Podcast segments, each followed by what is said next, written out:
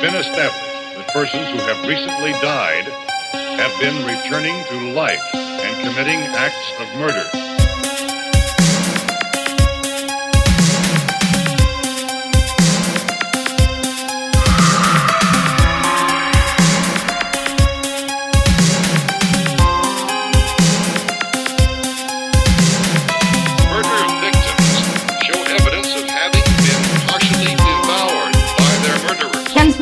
Καλησπέρα, ντεκτιβάκια. Καλησπέρα, μικρή βαρό. Καλώς ήλθατε στο 23ο! επεισόδιο αυτού εδώ του τίμιου του podcast. Παιδιά, αγαπάω τον αριθμό 23. Από τότε που είδε την ταινία με τον Jim Carrey. Εννοείται, μάλλον. αλλά και λίγο μετά που διάβασα.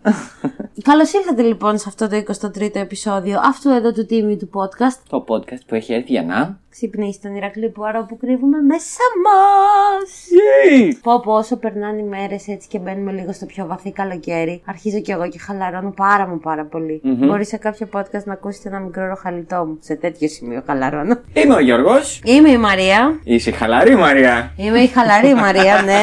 και είμαστε. Οι Crime Groupers. Και πού μπορούν να μας βρουνε. Μπορούν να μας βρουν στο Instagram. Ωραία. Crime Groupers Podcast. Τέλειο. ε, μπορείτε άμα θέλετε να μας ακούσετε σε Spotify, Google Podcast και Apple Podcast. Ακριβώς. Και όσοι θέλετε να μας ακούσετε και στο Anchor. Ακριβά, αφού αφού ανεβαίνει και εκεί πάνω. Ναι, Μπορείτε να μας μωρέ. ακούσετε και στο YouTube. Στο Ανεβαίνουν. YouTube μπορείτε να μας δείτε κιόλας. Α, Δεν μπορούν να μας δουν. Μπορούν να δουν τι, το λόγο μας. Και στο Spotify το βλέπουν. Ε, ναι, εντάξει. Αλλά το άλλο είναι YouTube. Παίρνει θεαματικές προβολές. Αυτό. Όχι ακροαματικές προβολές. Πώς ήταν η εβδομάδα σου; Η εβδομάδα μου ήταν τέλεια, βασικά η λήξη της εβδομάδας μου ήταν τέλεια. Ήτανε, ναι. Ναι, για όποιον δεν μας ακολουθεί και δεν είδε τα stories μας, πήγαμε στο Pride. Παιδιά, ήταν κάτι απίστευτο. Όλο το vibe το οποίο επικρατούσε στο κέντρο της Αθήνας ήταν μοναδικό. Εγώ ζω 31 χρόνια στην Αθήνα και 31 χρόνια αυτό το πράγμα δεν το έχω ξαναζήσει έτσι. Ισχύει. Δηλαδή, αυτό ήταν ο ορισμός της αγάπης, της χαράς, του είμαστε όλοι ένα, το ότι δεν κοιτάω κανέναν στραβά, δεν με κοιτάει κανένας, κυκλοφορώ όπως μα όπως θέλω. Εντάξει, βέβαια, η αλήθεια είναι ότι υπήρχαν κάποια έτσι καυστικά σχόλια από κάποιους χοντροκέφαλους μαλάκες. Εντάξει, αλλά μωρέ. οκ. Δεν πρόκειται να τα αποφύγουμε αυτά. Ούτως ή άλλως μπήκα σήμερα και διάβαζα τα άρθρα από διάφορα site τέλος πάντων. Να μην τα αναφέρουμε κιόλας, μην κάνουμε και τσάπα διαφήμιση. Ε, εντάξει, τώρα μωρέ και εσύ ένα προβοκατόρ Και- διάβασες.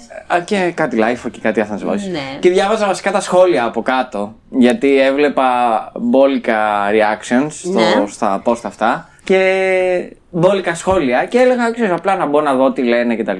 Ε, η σαπίλα από κάτω ήταν ανελέητη. Ρε ναι, με δουλεύεις. Εδώ εγώ φρίκαρα πολύ το πρωί γιατί εντάξει, εχθές. Εγώ θα κάνω διαφήμιση και δεν με νοιάζει πολύ. Εχθές σε αυτό το υπέροχο Pride που πήγαμε, ήταν εκεί ο φίλος μας ο Κόνιλος. Ή Κονίλος. Φίλος μας δεν είναι, εγώ θέλω να γίνει, αλλά εντάξει.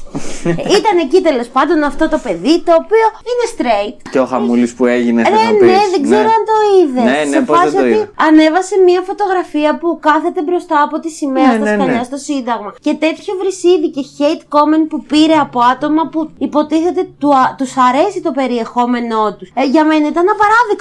Ναι, προφανώς. Με τη λογική ότι ρε φίλε, συγγνώμη κιόλας.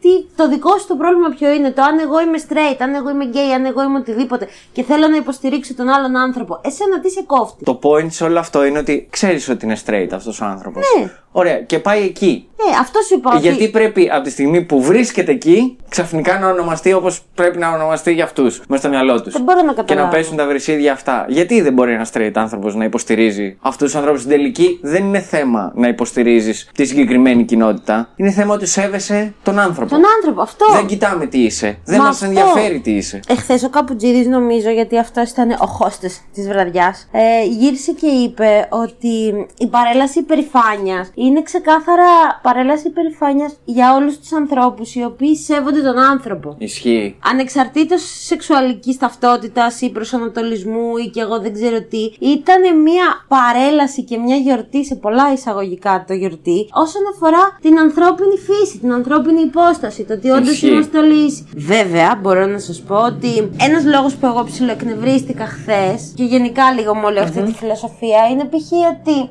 αυτού του είδους τις κοινωνικές ανησυχίες τις πιάνουν πολύ μεγάλοι χορηγοί και δεν συμμαζεύεται και τους στηρίζουν και τους υποστηρίζουν ένθερμα μόνο για μία μέρα. Ναι, οκ, okay. μόνο για μία μέρα φαίνεται πάρα πολύ έντονα. Ή π.χ. μπορεί να εκμεταλλευτούν κάποιοι χορηγοί το κομμάτι της ενσυναίσθησης που έχει ξεκινήσει και παίζει στον κόσμο, έτσι ώστε να διαφημίσουν το προϊόν τους, το προϊόν ναι, ναι, το okay. οποίο μπορεί να είναι το οτιδήποτε. Αυτό που ξέρω και θα το πω γιατί το έβλεπα προχθές ένα βίντεο με τον Παύλο Χαπίλο που είχε πάει στο Masterchef είναι ότι γύρισε και είπε ότι η μόνη εταιρεία η οποία όντως ασχολείται με τα δικαιώματα των ομοφυλόφιλων ατόμων είναι μόνο η Adidas. Που ασχολείται, ασχολείται σε σοβαρό επίπεδο. Δηλαδή ότι τα έσοδα από συγκεκριμένες κολεξιόν πηγαίνουν για να στηρίξουν διάφορες θεατρικές οργανώσεις που μπορεί να έχουν ή κάποια κοινωνικοπολιτικά ζητήματα τα οποία μπορεί να έχουν και χρειάζονται, ξέρεις, χρήματα. Ε, αυτό. Ναι, τέλος πάντων. Ε, συμφωνώ εν μέρει με αυτό που λες, γιατί, οκ, okay, δεν είναι όλοι έτσι. Υπάρχουν και εταιρείες που όντως δεν θυμούνται μόνο κάθε μία φορά που είναι το Pride, θυμούνται και γενικά μες στον Ναι. χρόνο και γενικά τάσσονται υπέρ Ναι. Της όλης αυτής αυτή την κοινότητας. πολύχρονη χρειά. Απλά θεωρώ εγώ ότι ο κόσμος στον οποίο ζούμε και εν έτη 2022 δεν γίνεται με το παραμικρό να ψάχνει αφορμή να τσακωθεί για κάτι. Ε, καλά τώρα και εσύ δεν γίνεται. Γιατί μιας και το είπες έτσι, το πιάνω σαν τελείως πάσα. Σαν παρέλαση, ήταν το μόνο σχόλιο που έκανα. Απάντησα σε έναν βασικά που είχε κάνει ένα σχόλιο ότι οι παρελάσεις δεν είναι ναζιστικές. Και του γράφω από κάτω στα σχόλιο ότι ναι, είναι ναζιστικές όταν γίνονται με τάγκ και με όπλα. Όταν γίνονται με φορτηγάκια, χορούς. φορτηγάκια τα οποία έχουν πάνω ηχεία και παίζουν μουσική, τι το ναζιστικό βλέπει αυτό το πράγμα; Ναι, εντάξει, γενικά ήταν. ε, Αν εξαιρέσεις τη σκατήλα η οποία υπήρχε και που δυστυχώς θα συνεχίσει να υπάρχει, ε, χθες νομίζω ότι ήταν από τα ωραιότερα απογεύματα της ζωής μου. Πέρασα απίστευτα ωραία με πολύ λίγο αλκοόλ. Έχω να το τονίσω αυτό ότι πέρασα απίστευτα ωραία. Δεν χρειάζεται με πολύ λίγο πάντα να έχεις αλκοόλ. κάτι για να περνάς καλά. Και μου άρεσε πάρα μα πάρα πολύ. Επίσης ενθουσιάστηκα τόσο πολύ που είδα τόσα άτομα να είναι μακιγιαρισμένα και να είναι πολύχρωμα και ελεύθερα και να φοράνε ότι γουστάρουν και να μην τους λέει κανένας τίποτα. Δηλαδή αυτό για μένα ήταν το μεγαλύτερο feedback που μπορούσα να πάρω. Εγώ την τεκτιβάκια θα αφήσω μόνο ένα σχόλιο, το οποίο το είπα και στη Μαρία χθες. Ψηθείτε από εδώ και πέρα ή κάποιες μέρες της εβδομάδας, αλλά μην είναι μία-δύο, τις περισσότερες μέρες της εβδομάδας, να κλείνει το κέντρο της Αθήνας από τις 7 και μετά. Τέλειο θα ήταν. Και να είναι μόνο έτσι. Μουσική, περπατητός στους δρόμους και σε- γενικά σε όλη την πόλη, με μουσική παντού, ανθρώπους να περπατάνε. Τι ωραία που είναι. Θα ήταν τέλειο να συμβαίνει αυτό. Ξεφεύγεις λίγο ρε παιδάκι μου από τον τόνο της πόλης και τη, την πίεση από όλο αυτό το... Τη βαβούρα, το Ναι. άγχος, ναι, γενικά είσαι λίγο πιο chill. Στην τελική τα κέντρα. Έτσι δεν θα έπρεπε να είναι. Ναι, κανονικά έτσι θα έπρεπε να είναι. Κέντρο πολιτισμού. Ίδρυμα Σταυρός Νιάρχος. Όχι, εντάξει. Κέντρο πολιτισμού. Λοιπόν, πολύ ωραία αυτά που είπαμε. Αλλά, Αλλά- δεν είμαστε εδώ για να κάνουμε τέτοιου είδους συζητήσεις. Ακόμα. Yet, yes. Ακόμα. yes. Είμαστε εδώ για να μιλήσουμε σήμερα για την πρώτη λεωφορειοπειρατεία η οποία έγινε στην Ελλάδα. Πω πω το είπα όλο με τη μία, δεν κομπιέσα καθόλου. Χαχα. Σο, είσαι έτοιμος; Εννοείται πως είμαι έτοιμος. Περιμέναμε πώς και πώς να φέρεις υπόθεση. Εσείς δεν τεκτιβάκια. Are you ready? Είμαι εγώ από χθες, κρατάω από χθες. Λοιπόν, στο σημερινό επεισόδιο, όπως σας είπα, θα μιλήσουμε για την πρώτη λεωφορειοπειρατεία που έγινε στη χώρα μας στις 29 Πέμπτου του 1999. Πριν όμως περάσουμε στην υπόθεση, θέλω να σας πω λίγα πράγματα για τον πρωταγωνιστή ή αλλιώς τον πειρατή της ιστορίας. Ο πειρατής της ιστορίας μας είναι ο 25χρονος Φλαμούρ Πισλή. Ωραία. Ε, είναι από την Αλβανία. Γεννήθηκε το 1975 και μαζί με τον αδερφό του Έντι ήρθαν στην Ελλάδα σε πολύ μικρή ηλικία και έμεναν στο χωριό κάτω Σχολάρι, το οποίο είναι 25 χιλιόμετρα νότια της Θεσσαλονίκης. Από ό,τι είδα στο χάρτη, ε, συνορεύει με τη Χαλκιδική. Είναι δηλαδή προς τα κάτω. Τα αδέλφια Πισλή είχαν εναρμονιστεί στο χωριό. Ο Έντι δούλευε για έναν κάτοικο του χωριού, τον κύριο Θεόδωρο Οργατζίδη, ενώ ο Φλαμούρ ασχολιόταν με τις χειρονακτικέ εργασίες στο σπίτι της κυρίας Ελένης Εμμανουηλίδη. Και κάπου εδώ ξεκινάμε. Ο Έντι Πισλή ξεκίνησε ένα παράνομο δεσμό με τη γυναίκα του Οργατζίδη, όπου αφού την άφησε έγκυο, εξαφανίστηκε μέσα σε ένα βράδυ από το χωριό. Αλλά... Ο Θεόδωρος Οργατζίδης Τυφλωμένος από το θυμό και την οργή, αποφασίζει πως θα εκδικηθεί για την απιστία της γυναίκας του τον αδελφό του Έντι, τον Φλαμούρ. Με την μόνη αιτιολογία την τόση κοντινή συγγενική σχέση που είχαν. Αποφασίζουν λοιπόν με το συνέταιρό τους Σπύρο Παναγιώτου να κρύψουν τρία καλάζνικοφ στο υπόγειο του σπιτιού που δούλευε εκείνη την περίοδο Φλαμούρ. Στο σπίτι της κυρίας Μανουηλίδου.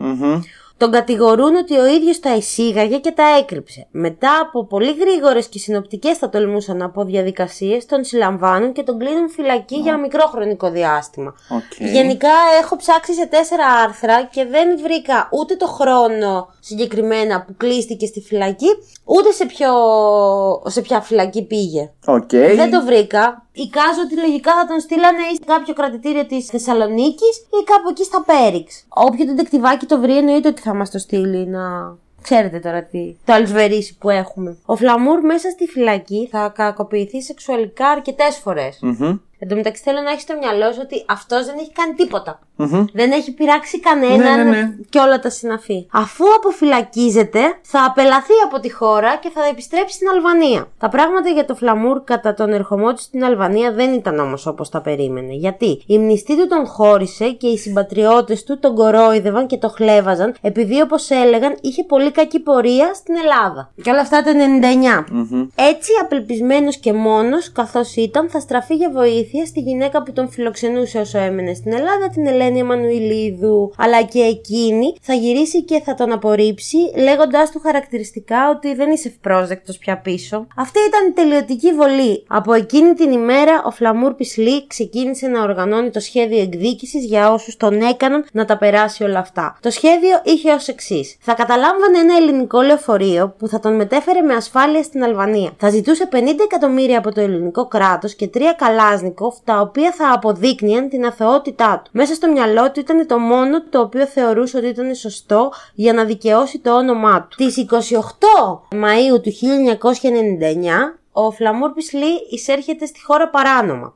Στις 29 Πέμπτου του 1999 θα επιβεβαστεί στο τοπικό λεωφορείο κτέλ από το σχολάρι προς τη Θεσσαλονίκη. Όταν οι πόρτες θα κλείσουν, ο Φλαμούρ θα αποκαλύψει το λόγο της επιβίβασής του. Με δύο χειροβομβίδες και ένα καλάζνικοφ αποκτά τον πλήρη έλεγχο του λεωφορείου, λέγοντας στον οδηγό και στους 13 επιβάτες ότι το δρομολόγιο αλλάζει και πάει κατευθείαν Αλβανία, όπου πίστευε πως με αυτή την κίνηση θα δικαιωνόταν. Και κάπως έτσι η πειρατεία ξεκινάει. Έχουμε τρεις θεωρητικές στάσεις οι οποίες γίνονται. Θεωρητικές; Θεωρητικές θα σου Αχα. πω. Οι δύο γίνανε, η μία δεν έγινε. Αλλά θα σου πω. Πρώτη στάση ήταν στο σπίτι του Σπύρου Παναγιώτου, ναι, ναι, το συνεργάτη του Οργατζίδη, όπου ο Φλαμούρ πυροβολεί εναντίον του άντρα που τον κατηγόρησε άδικα, αλλά δεν τον πετυχαίνει. Εν τω και μεταξύ, άστοχος. αυτό το, κα- το έκανε εν κινηση Δεν είναι ότι του είπε σταμάτα να πυροβολήσω. Δεύτερη στάση είναι το σπίτι της Ελένης Εμμανουηλίδου Η γυναίκα η οποία δούλευε. και βρήκανε και είχαν μιλήσει και στο τηλέφωνο και του είχε πει ότι είναι, δεν είναι ευπρόσδεκτος εδώ. Όπου άρχισε να τη βρίζει και να της φωνάζει επειδή του γύρισε την πλάτη όταν είχε ανάγκη. Ωραία. Και τρίτη και τελευταία στάση, η οποία δεν έγινε, θα ήταν το σπίτι του Οργατζίδη που δεν κατάφερε ποτέ να φτάσει το λεωφορείο, καθώς ο δρόμος ήταν πάρα πολύ στενός για να περάσει. Απογοητευμένος μεν, πεισμωμένος δε, δεν εγκαταλείπει το σχέδιό του. Οι άνθρωποι που τον οδήγησαν σε αυτή την κατάσταση θα πλήρωναν με τον έναν ή με τον άλλο τρόπο. Οκ. Το λεωφορείο συνεχίζει την πορεία του για Θεσσαλονίκη. Θέλω να αναφέρω κάπου εδώ ότι μέχρι το λεωφορείο να βγει από το χωριό, ο Φλαμούρ είχε ελευθερώσει τέσσερις ομήρους. Συγκεκριμένα Στην πορεία. διάβασα. Ναι. Συγκεκριμένα διάβασα ότι λίγο πριν φτάσουν στο αστυνομικό. λίγο πριν περάσουν έξω από το αστυνομικό τμήμα του χωριού, απελευθέρωσε τέσσερις ομήρους. Ωραία. Άρα είχαν μείνει πολύ λίγοι, λιγότεροι μέσα στο λεωφορείο. Καθ' όλη τη διάρκεια της διαδρομής, στο χέρι του υπάρχει μια απασφαλισμένη χειροβομβίδα. Αχα. Αφού φτάνει στη Θεσσαλονίκη, δίνεται εντολή και πάνε στην Κοζάνη, όπου αστυνομία και δημοσιογράφοι έχουν δημιουργήσει ένα τεράστιο πλήθος κόσμου. Στην Κοζάνη του δίνουν τα 50 εκατομμύρια που είχε ζητήσει από την ελληνική κυβέρνηση, αλλά όχι τα καλάζνικοφ. Μμμ. Όλα τα τηλεοπτικά κανάλια καταγράφουν λεπτό προς λεπτό τις διαπραγματεύσεις. Τον χαρακτήρισαν μάλιστα πάρα πολύ πρόθυμο για συνεργασία. Οκ. Ήταν άκρως συζητήσιμος τόσο που ο οδηγός του κράταγε το μικρόφωνο για να μιλάει με τους δημοσιογράφους. Ενώ ένας από τους ομήρους, ο Γιώργος Κουλούρης, μετρούσε τα χρήματα που μόλις είχε παραλάβει. Κάπως έτσι, με τη συνοδεία της αστυνομίας, το λεωφορείο θα συνεχίσει την πορεία του για την Αλβανία. Fun fact. Θυμάστε που σας είχα πει ότι ο πειρατής μας κρατούσε μια απασφαλισμένη χειροβομβίδα; Ναι. Ε, γύρω στις 10 η ώρα το βράδυ αποφάσισε ότι θα την πετάξει από το παράθυρο σε κάποιο σημείο στο δρόμο. Οκ. Και το πιο γαμάτο απ' όλα είναι ότι η χειροβομβίδα δεν έσκασε ποτέ. Αυτό σημαίνει ή ότι ήταν χαλασμένη και δεν έσκασε Ναι. ποτέ, ή ότι ήταν ψεύτικη. Ναι, δεν εντάξει, έχει... μπορεί και να μπλόκαρε, αλλά. Δεν ξέρω, πάντως λέγανε σε όλα τα άρθρα ότι την έχει απασφαλίσει και την κρατάει. Και επειδή έχουμε κάνει και έναν Σορίν Ματέι. Αυτό ήθελα να πω όταν το είπες. Σας ναι, θυμίζει ναι, τίποτα. Ναι, ήταν λίγο κάπως. το λεωφορείο φτάνει στην περιοχή Ελμπασάν της Αλβανίας το πρωί 35 του 1999, όπου και αναγκάστηκε να σταματήσει διότι η αλβανική αστυνομία είχε κλείσει το δρόμο με τι άλλο με δύο νταλίκε, ζητώντας από το Φλαμούρ Πισλή να παραδοθεί. Να σημειωθεί ότι παράκουσαν την ελληνική αστυνομία και χωρίς δεύτερη σκέψη άνοιξαν πυρ κατά του λεωφορείου αφού ο 25χρονο αρνήθηκε να παραδοθει Μέσα σε όλη την αναμπουμπούλα, ο όμηρος Γιώργος Κουλούρης, αν θυμάσαι αυτός ο οποίος μετρούσε τα Ναι, ναι. χρήματα που δώσαν στο Φλαμούρ, επιχειρεί να βγει από το λεωφορείο. Αλλά η αλβανική αστυνομία, νομίζοντας ότι είναι ο δράστης, τον πυροβόλησαν. Πάει και κι έπεσε αυτός. νεκρός ακαριέα. Το ίδιο βέβαια έγινε και λίγα λεπτά αργότερα, όπου τα πυρά πετυχαίνουν τον Φλαμούρ Πισλή και εκείνος πεθαίνει αμέσως. Μμμ. Και κάπως έτσι φτάνουμε σχεδόν στο τέλος της ιστορίας. Θέλω να πω ότι ο αλβανικός τύπος αφού κατάλαβαν την πατάτα που έκαναν τον παρουσίασαν σαν ήρωα για όσα είχε περάσει στην Ελλάδα Ναι. και αυτή τη γνώμη υπε- και αυτή η γνώμη υπερίσχυσε γενικά σε όλη τη χώρα σε αντίθεση με την Ελλάδα όπου όλος ο ντόρος έγινε για την ασυνεννοησία των αλβανικών αρχών σε σχέση με τις αρχές της Ελλάδας. Οκ.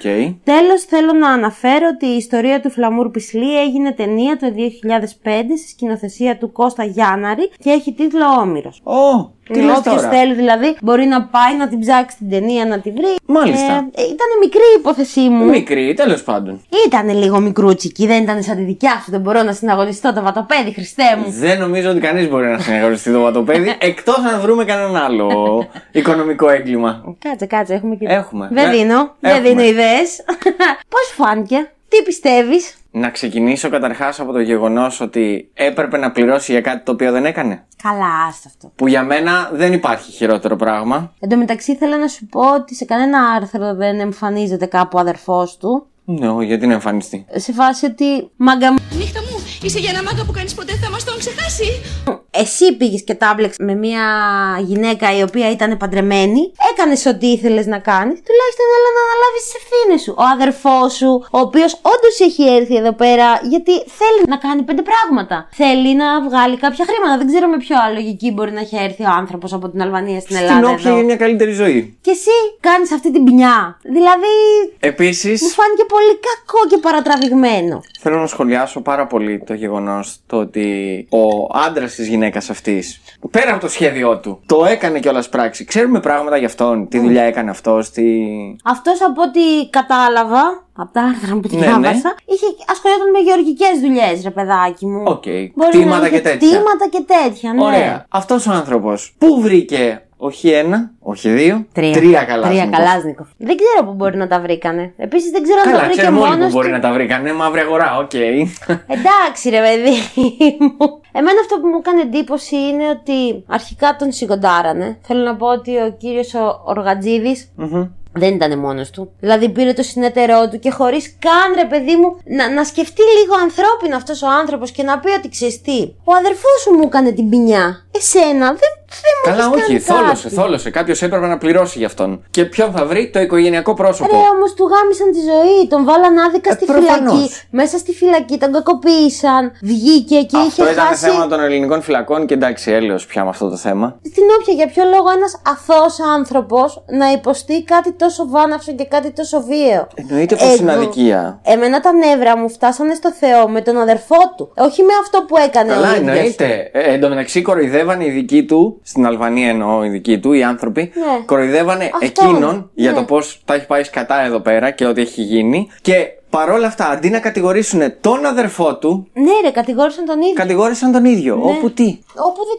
ξέρω. Εγώ το θεώρησα απάνθρωπο και μπορώ να σου πω με μεγάλη σιγουριά ότι δεν μπορώ να τον κατηγορήσω για αυτό, που, για αυτό το σχέδιο που σκέφτηκε. Γιατί ήταν ένας άνθρωπος ο οποίος αρχικά δεν ήταν εγκληματίας ή Τον τουλάχιστον. κάνανε. Αυτό. Τον κάνανε εγκληματία. Ναι. Τον ανάγκασαν να σκεφτεί τα χειρότερα, να θέσει τη ζωή του και τη ζωή άλλων 14 ανθρώπων, ε, 13 οι ομηροι και ένας οδηγός, άλλων 14 ανθρώπων μέσα σε ένα λεωφορείο και θεωρώ ότι τον βγάλανε τελείως έξω από τα όρια του. Μα προφανώς και εσύ δεν θα βγαίνεις έξω από τα ρούχα σου άμα ξαφνικά και έτρωγες φυλακή. Όσα χρόνια και να φάγες. Σίγουρα για όπλο Ξέρω, κατοχή. Λίγο πρέπει να έφαγε. Σίγουρα για όπλο δεν- κατοχή, αυτό θέλω να πω. Δεν πρόκειται να φάγε 15 χρόνια. Να φάγε θα ένα. φάγε 7, όχι ένα, θα φάγε 7 με καλή διαγωγή 3. Δεν ξέρω και δεν το βρήκα κιόλας γαμό του. Δηλαδή έψαξα, σκέψω ότι μπήκα και στο site ε, του χωριου για να δω που είναι. Γιατί όντως παιδιά έχουν site, άμα θέλετε να το καλά, ψάξετε. ναι, εντάξει. είναι στο Δήμο Θέρμης τέλος πάντων, πάνω στη Θεσσαλονίκη. Εγώ επίσης αυτή την ιστορία που την έγραψα κιόλας, σκέψου δηλαδή να την έφερνες εσύ τι απορίες θα είχα. Δεν κατάλαβα το σκεπτικό του του. ΟΚ, παίρνω τα λεφτά από το ελληνικό κράτος γιατί εντάξει, με γαμίσατε στην κυριολεξία και στη μεταφορά. Τα καλάσνικοφ. Για να πάρει πίσω την εκδίκηση Ότι- του ότι μου φορτώσατε τρία καλάσνικοφ τα οποία ποτέ δεν τα αγόρασα εγώ και δεν τα είχαμε στο σπίτι μου. Έφαγα φυλακή για αυτά. Τώρα τα θα θέλω. μου τα Τώρα θα δώσετε μου τα και θα μου τα δώσετε. δώσετε και τσάμπα. Οκ. Και θα τα έχω μέσα στο σπίτι μου σαν πειστήρια ότι αυτά τα κέρδισα από εκεί έτσι. Σε αυτό το, το κομμάτι τον καταλαβαίνω. Ισχύει, ισχύει. Στο εκδικητικό. Επίσης φαίνεται ξεκάθαρα ότι είναι εκδικητικό όλο αυτό. Γιατί αλλιώς θα μπορούσε να ζητήσει ένα ή θα μπορούσε να ζητήσει ξέρω εγώ, ένα ολόκληρο οπλοστάσιο. Όχι, Ό,τι ζήτησε θέλει. τρία. Τρία συγκεκριμένα είπε, τρία δεν του φορτώσανε. Αυτό. Όπως κατάλαβες, βέβαια, καθ' όλη τη διάρκεια της λεωφορειοπειρατείας είχε μέσα στο μυαλό του ότι θέλει να σκοτώσει τον Παναγιώτου, το Ναι. συνέτερο του Οργατζίδη. Ναι. Εντάξει, πήγε και έκραξε τη γυναίκα η οποία έμενε στο σπίτι της και εκεί βρήκαν τα όπλα. Εκεί πήγανε και τα φυτέψανε, θέλω να πω. Εντάξει, που για μένα αυτή Ε, όχι, δεν αλλά έπρεπε του- να τη δεν βάλει του είπε- μέσα. Ναι, ρε δεν του παιδί είπε μου. μετά ότι όχι, δεν είσαι ευπρόσδεκτος. Ε, Ναι, εντάξει, Δεν το απλά θεωρώ στήριξε. ότι οι άλλοι είχαν κάνει πολύ χειρότερα. Σίγουρα, αλλά δεν τον στήριξε. Οπότε μέσα στο μυαλό του. Ναι, είχε και αυτή φάουλ ισχύει. Και μετά ο, ο εγκέφαλος ουσιαστικά της σκευωρίας δεν κατάφερε ποτέ να τον βρει. Δεν κατάφερε γιατί το λεωφορείο δεν χώραγε από τους δρόμους. Ε, ήταν γενικά άτυχος μέσα σε όλο το κομμάτι του σχεδίου που είχε σκεφτεί και είχε καταστρώσει βασικά γιατί, οκ, ήθελε να πυροβολήσει τον ιδιοκτήμονα, αστόχησε. Ήθελε να περάσει από τον άλλον, δεν χώραγε το λεωφορείο και εκείνη την ώρα φαντάζομαι, επειδή είχε γίνει ήδη ντόρος, Δεν είναι να πεις ότι τον δεν, αφήνουν. όχι, γενικά δεν είχαν χρόνο τώρα να το συζητήσουν και πάρα πολύ και να. Αυτό, ναι. Και φεύγουν από, τη... από το χωριό, πάνε Θεσσαλονίκη. Πάνε και Κοζάνη. από Θεσσαλονίκη πάνε Κοζάνη. Και από Κοζάνη, Αλβανία. Ναι, αλλά εντωμεταξύ, εγώ ξέρεις τι δεν κατάλαβε επίσης. Για ποιο λόγο τα λεφτά του τα δώσαν στην Κοζάνη και δεν του τα δώσαν στη Θεσσαλονίκη; Αυτό, δεν το ξέρουμε. κατάλαβα. Μπορεί να ήταν η ώρα των διαπραγματεύσεων, κατάλαβες. Δηλαδή ήταν. Μπορεί, πάντως από ότι- Επειδή κινούτανε, Μπορεί. Δεν τον προλάβανε απλά ποτέ γιατί δεν είναι και ότι ζήτησε λίγα χρήματα. Κάπως πρέπει να μαζευτούν και όλα αυτά. Ε, εντάξει, 50 εκατομμύρια ζήτησε. Ε, ναι, δεν ζήτησε. Αυτό θέλω να πω. Δεν ζήτησε 50.000 ευρώ. ούτε 100.000 ευρώ που λες εντάξει, σταμάτησε μια τράπεζα, πάρτα και δώσ' του τα. Είναι 50 εκατομμύρια. Δραχμές. Ναι, είναι 50 εκατομμύρια. Ναι, είναι εντάξει. Και φτάνουν στην Κοζάνη, του δίνουν τα λεφτά. Έρχεται η αστυνομία η δικιά μας και μας λένε τα άρθρα ότι είναι πάρα πολύ συνεργάσιμος Ναι. και πάρα πολύ συνεννοήσιμος. Και αυτό μας δείχνει ότι όντως ο άνθρωπος δεν ήταν γεννημένος εγκληματίας. Ναι, προφανώς και δεν ήταν Δηλαδή- γιατί φάνηκε κιόλας αφού άφησε ανθρώπους. Άφησε, άφησε τέσσερις ανθρώπους. Ο οδηγός γύρισε και του κράταγε το μικρόφωνο για να μπορέσει να κάνει Καλά, τις αυτό δεν ξέρω κατά πόσο διαπραγματεύσεις. είναι αστοχία του άρθρου έτσι όπως θέλουν να το περάσουν. Γιατί άμα και σένα σε απειλούσαν με ένα όπλο. Καλά, και εγώ θα το προφανώς θα κράταγα. του κράταγα το μικρόφωνο. Ξεκάθαρα, εννοείται. και αέρα θα το έκανα, μα δεν είναι ήθελε. το, ότι είχαν γίνει φιλαράκια.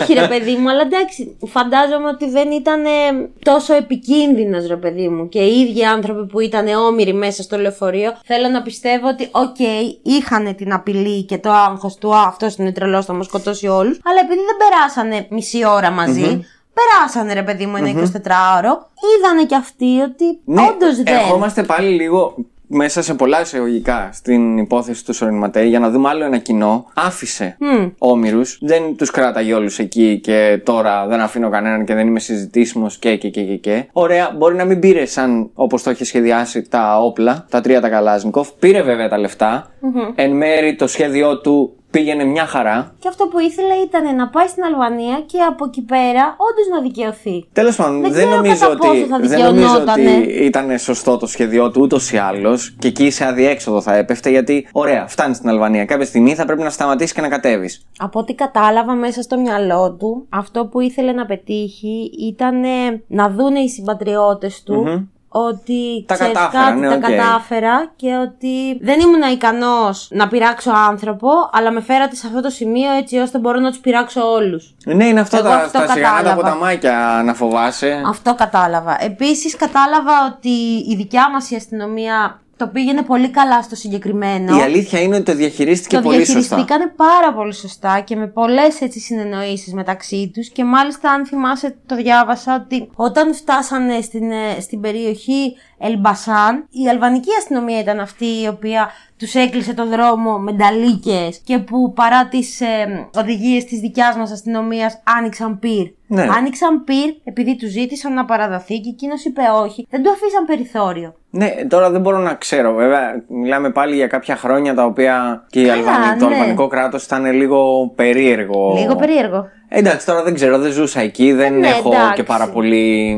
Δεν, δεν είμαι κοντά σε όλο αυτό, αλλά από όσα έχω ακούσει ήταν λίγο περίεργο. Ήταν. Θα έλεγε κανείς ντεμή διδα- δικτακτορικό. Δεν μη ήταν δακτυλικό. Ντεμή. Το λέω εγώ ευγενικά. Και βέβαια εντάξει. Μπερδεύτηκαν Ναι. και σκοτώσαν άλλον άνθρωπο. Εκτός το ότι σκοτώσαν άνθρωπο, και όχι έναν δύο, σκοτώσαν λάθος άνθρωπο. Ναι. Δηλαδή, ο όμηρος, ο οποίος λέει: Ωραία, ανοίγουν οι πόρτες, έχουμε αστυνομία. Είμαι safe, θα σωθώ. Περιμένω, θέλω να πω ότι αν, αν ήμουν εγώ στη θέση του κυρίου Κουλούρη, που, ο οποίος πέθανε, θα σκεφτόμουν ότι ξυστή, οκ, είμαι safe, μπορώ να βγω. Αν με σκοτώσει κάποιος, θα είναι αυτός ο οποίος με κρατάει όμηρο. Δεν θα είναι αυτός ο οποίος έρχεται να με σώσει. Και χωρίς δεύτερη σκέψη, απλά άνοιξαν πυρ. Δεν βλέπανε. Ναι, βέβαια δεν είναι. Είναι αυτό το χωρίς δεύτερη σκέψη. Δεν είναι ότι δεν βλέπανε. Βλέπανε μια χαρά. το ότι μπορεί να μπερδέψανε. μην ξέρανε, το ότι Το μπορεί να ποιος μην είναι. ξέρανε ακριβώς ποιος είναι. Προφανώς και δεν το ξέραν. Δεν είχαν όλοι μια φωτογραφία δίπλα του Εν τω δράστη. μεταξύ, θα βάλεις τις φωτογραφίες γιατί. Θα βάλω, ναι, εννοείται πως θα βάλω. Και έχει μια συγκεκριμένη όπου είναι το μπαρμπρίζ του λεωφορείου, ρε παιδί μου, και δείχνει τον οδηγο τον κύριο Κουλούρη να μετράει τα χρήματα, όπου ήταν ένας άνθρωπος ψηλόλιγνος με γυαλάκια, και το φλαμούρο, ο οποίος δεν είχε καμία σχέση με αυτόν. Δηλαδή δεν είναι να πεις ότι μοιάζανε ή ότι είχαν λάβει σήμα, ότι ξέρετε Ναι, είναι οκ, αυτός τίποτα, και... όχι. Μην... νο- Δηλαδή θέλω να σου πω πάνω στον πανικό τους, τώρα και εκείνοι οι αστυνομικοί, είδαν έναν άνθρωπο να βγαίνει από το τέτοιο και σου λέει πάει να ξεφύγει, ρίχ' του. Πυροβόλα τον. Που συνήθως αυτά γίνονται όταν τα σώματα ασφαλείας και γενικά όσοι πρέπει να επέμβουν δεν είναι σωστά εκπαιδευμένοι. Ναι. Δεν ανοίγεις πυρ με το παραμικρό. Ακόμη και το χειρότερο να γίνει, φαντάζομαι ότι πλέον είναι τόσο εκπαιδευμένοι που, όχι οι συγκεκριμένοι, οι περισσότερες ναι. χώρες, όπου και πυροβολισμός να πέσει από την απέναντι μεριά, περιμένουν να πέσουν τρεις-τέσσερις σφαίρες πριν ανοίξουν οι ίδιοι πυρ. Ή εκτός αν με την πρώτη σφαίρα τραυματιστεί κάποιος δικός τους. Ναι. Που εκεί δεν το σκέφτεσαι. Αλλά και πάλι έχω την εντύπωση και αν το γνωρίζει κάποιο τεντεκτιβάκι μας ας μας το πει και να ρίξουν τώρα, δεν ρίχνουν με τη μία κεφάλι καρδιά. Στα πόδια δεν Ρίχνουνε ρίχνουνε. πόδια, χέρια για να το τραυματίσουν και να κινητοποιηθεί. Ναι. Εντάξει, που όχι ότι είναι λύση, αλλά είναι λίγο πιο λογικό από το ανοίγω Θα πύρτα ζήσει κουτουρού. τουλάχιστον. Ε, φίλε, Θα εντάξει. ζήσει και όπως έχουμε πει σε διάφορες υποθέσεις, θα ζήσει για να δικαστεί. Ναι. Το να τον βγάλεις από τη μέση δεν είναι δικαίωση για κανέναν. Α πούμε, η οικογένεια του Κουλούρη, δεν ξέρω αν είχε ο άνθρωπος, αλλά σίγουρα είχε μια μητέρα, ένα πατέρα, είχε κάτι. Γιατί; Αυτό. Γιατί; Ποιος θα το συγχωρέσει αυτό το πράγμα, ποιος θα τους δικαιώσει αυτούς τους ανθρώπους; Και θέλω να σου πω εντωμεταξύ ότι όλο αυτό ξεκίνησε επειδή ένας απατημένος σύζυγος αποφάσισε να βγάλει την οργή του πάνω σε ένα συγγενικό πρόσωπο αυτού ο οποίος του είχε φάει τη γυναίκα. Ωραία, εγώ να κάνω τώρα μια ερώτηση που εκεί εμένα μου φαίνεται περίεργη όλη η υπόθεση. Ορίστε. Εμείς Εμείς. από τους πρόποδες της γης. Μάθαμε αυτή την υπόθεση και μάθαμε ότι έγινε ό,τι έγινε. Από πού το έχουμε μάθει; Θέλω να πω πώς μάθαμε ότι ο άντρας της γυναίκας που τον απάτησε με τον αδερφό του Φλαμούρ έβαλε τα τρία Καλάσνικοφ στο σπίτι. Αυτό δεν το εξηγούσαν στο άρθρο, να σου πω την αλήθεια. Γιατί θέλω να πω, από τη στιγμή που γίνεται ντόρος με αυτό το πράγμα και μαθεύεται, ωραία, δεν πρέπει να πληρώσει και αυτός ο άνθρωπος που όλα τελικά από αυτόν ξεκίνησαν. Δεν νομίζω ότι πλήρωσε. Άντε να πλήρωσε μάλλον κάποια εγγύηση γιατί του κάνανε, ξέρω εγώ, κάποια μήνυση για παράνομη κατοχή όπλων. Δεν νομίζω ότι του κάναν κάτι άλλο. Μα δεν είχε αυτός όπλα. Δεν είχε, αλλά. Αυτό θέλω να πω. Κατηγορήθηκε ο Φλαμούρ για αυτά τα όπλα τα οποία μπορεί να είχε ο. Ναι, μετά μάλλον ανακαλύφθηκε ότι αυτός τα είχε πάει και τα είχε φυτέψει. Αυτό θέλω να πω. Πώς μαθεύτηκε μετά, ποιος τα ανακάλυψε και γιατί δεν πήρε ποτέ τις ευθύνες; Δεν ξέρω. Κατάλαβες Διαφθορά. γιατί είναι, γιατί είναι ελλειπής αυτά τα άτιμα τα ελληνικά άρθρα. Ναι, γάμο το. Όταν είναι. Αυτό με ενοχλεί, ρε παιδάκι μου. Όταν είναι λυπής, γιατί κατάλαβες, σε μένα τώρα μου δημιουργήθηκε αυτή η απορία, την οποία δεν μπορεί να μου τη λύσει ποτέ κανείς. Κανείς. Και δεν είναι ότι έχω άδικο. Ωραία, πέθανε ο Φλαμούρ, ωραία, πέθανε και ο Κουλούρης. Άρα έχουμε δύο νεκρούς Και κανέναν ο και οποίος κανέναν ο οποίος έχει δεν έχει δικαστεί. πληρώσει. Και τον έχουμε βγάλει και πρώτα σαν θύμα. Για μένα αυτός ήταν ο θήτης. Αυτός και ο. Γενικά νομίζω ότι στη Ο συγκεκριμένη αδερφός του υπόθεση. ήταν ο θήτης.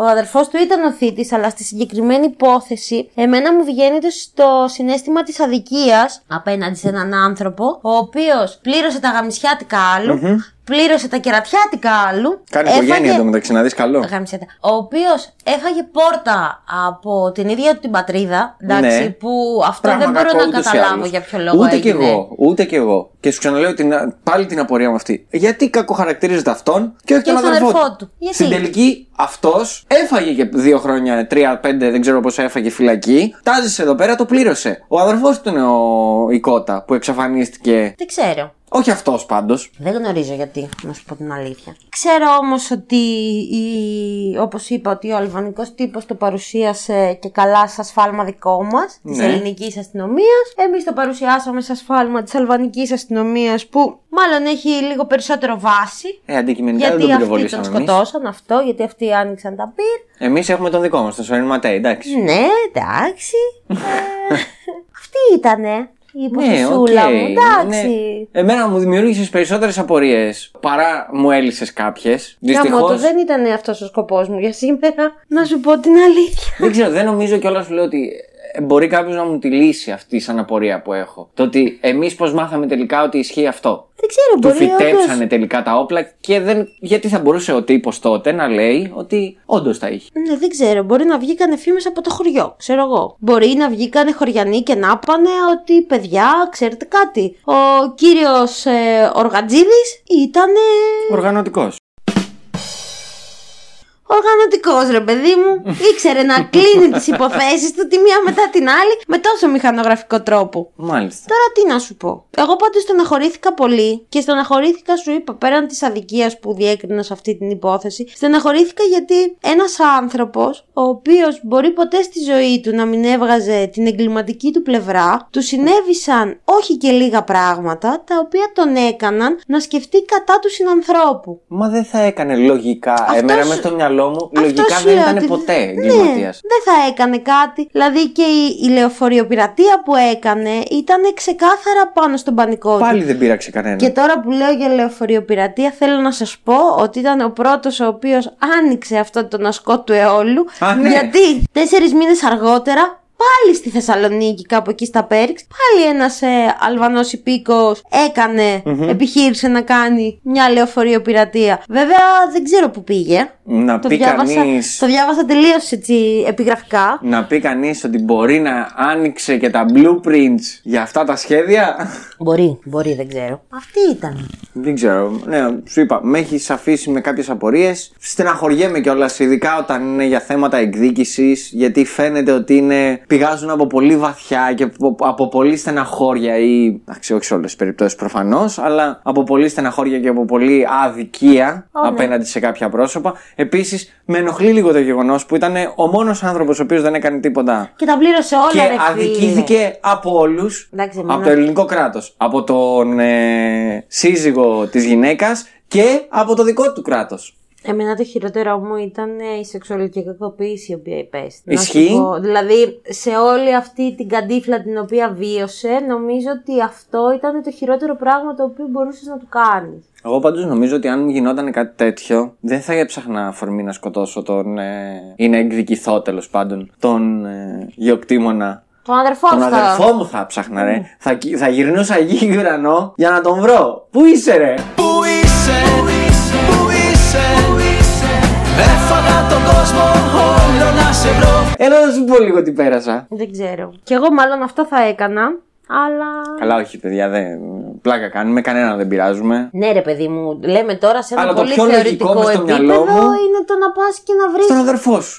αυτόν ο οποίος τα ξεκίνησε. Και όχι για να του κάνεις κατήχηση. Όχι, ρε, για να τον πάρω από το αυτή και να τον πάω να, να πληρώσει αυτό Είναι τα. οι ευθύνε σου, δηλαδή. Θα τον έδινα. Θα τον έδινα στον άντρα της και θα του λέω: Ορίστε, τώρα κάντο ό,τι θες. Εντάξει, Εγώ και δεν θα κάνω αυτό, τίποτα. και αυτό λίγο κακό, αλλά. Όχι, εντάξει. γιατί να μην πληρώσει. Θα πληρώσεις άτιμε Να πληρώσει, ρε παιδί μου, εντάξει. Απλά δεν ξέρω, μέσα στο μυαλό μου οι αδερφικές σχέσεις είναι λίγο πιο ενωτικες και λίγο πιο έτσι συναισθηματικά δεμένες. Οπότε θεωρώ ότι μ, κανονικά ο αδερφός του Έντι έπρεπε να είναι ο πρώτος ο οποίος θα έχει πάει και θα του έχει μιλήσει, θα του έχει πει ακριβώς τι θέλει να κάνει, θα του έχει πει ότι ξέρεις κάτι.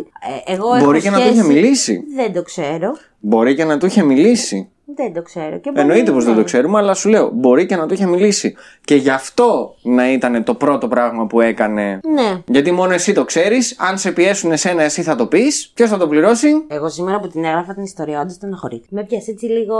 Εγώ είμαι από τους ανθρώπους Λίγο ο οποίου δεν ψυχούλα μου. πιστεύω στο ότι μια σχέση, ας πούμε, επειδή ονομάζεται οικογενειακή ή κάτι άλλο, έχει μεγαλύτερο βάρος. Μπορεί με ένα φίλο σου ή με μία φίλη σου να είσαι πολύ πιο δεμένος από ότι είσαι με τον αδερφό σου ή με τη μάνα σου. Ξεκάθαρα Γι' μπορείς αυτό να το αλλά θέλω να κάνεις πω ότι αυτό. δεν το ξεχωρίζω. Αδερφός σου, ξαδερφός σου. Εντάξει, Ό,τι απλά να είναι γίνεται. εγώ το βλέπω λίγο πιο συναισθηματικά γιατί εντάξει, εγώ έχω έναν αδερφό τον οποίο έχω χτίσει αυτές τις σχέσεις Εσύ- και έτσι είναι μέσα στο μυαλό μου. Δεν λέω Εσύ ότι είσαι τελείως συμβαίνει διαφορετική παντού. με τον αδερφό σου γενικά. Ναι, το μαναράκι μου. Θέλω να σα πω, παιδιά, ότι σήμερα που ηχογραφούμε είναι Κυριακή. Και αύριο και Κυριακή. αύριο έχει γενέθλια το παιδί μου, γίνεται 20 χρονών. Τρελάθηκα. Αυτό ήθελα να το πω, οπότε ναι. Ε, έπρεπε να κλείσει κάπως καλά αυτό το επεισόδιο και όχι με καντίφλα. να κλείσει με happy birthday. Όχι, μωρέ, εντάξει.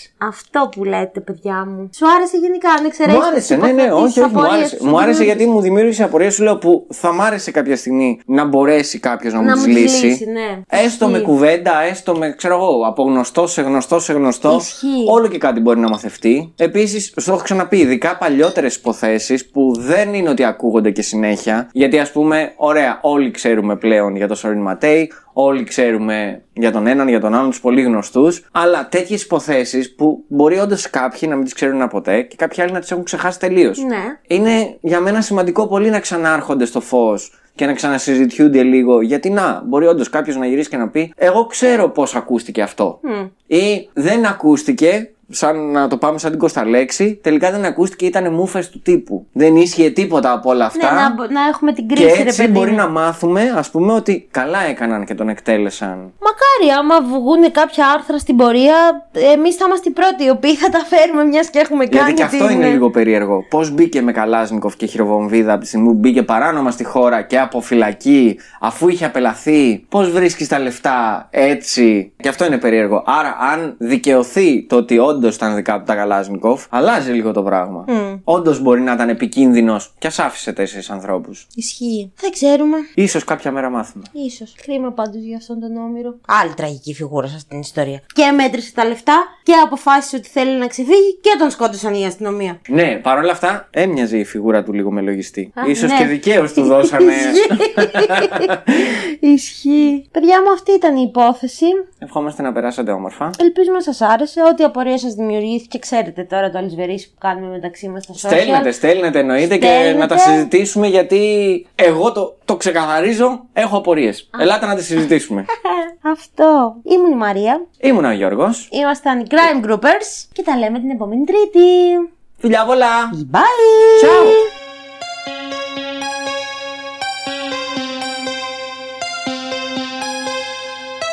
It has been established that persons who have recently died have been returning to life and committing acts of murder.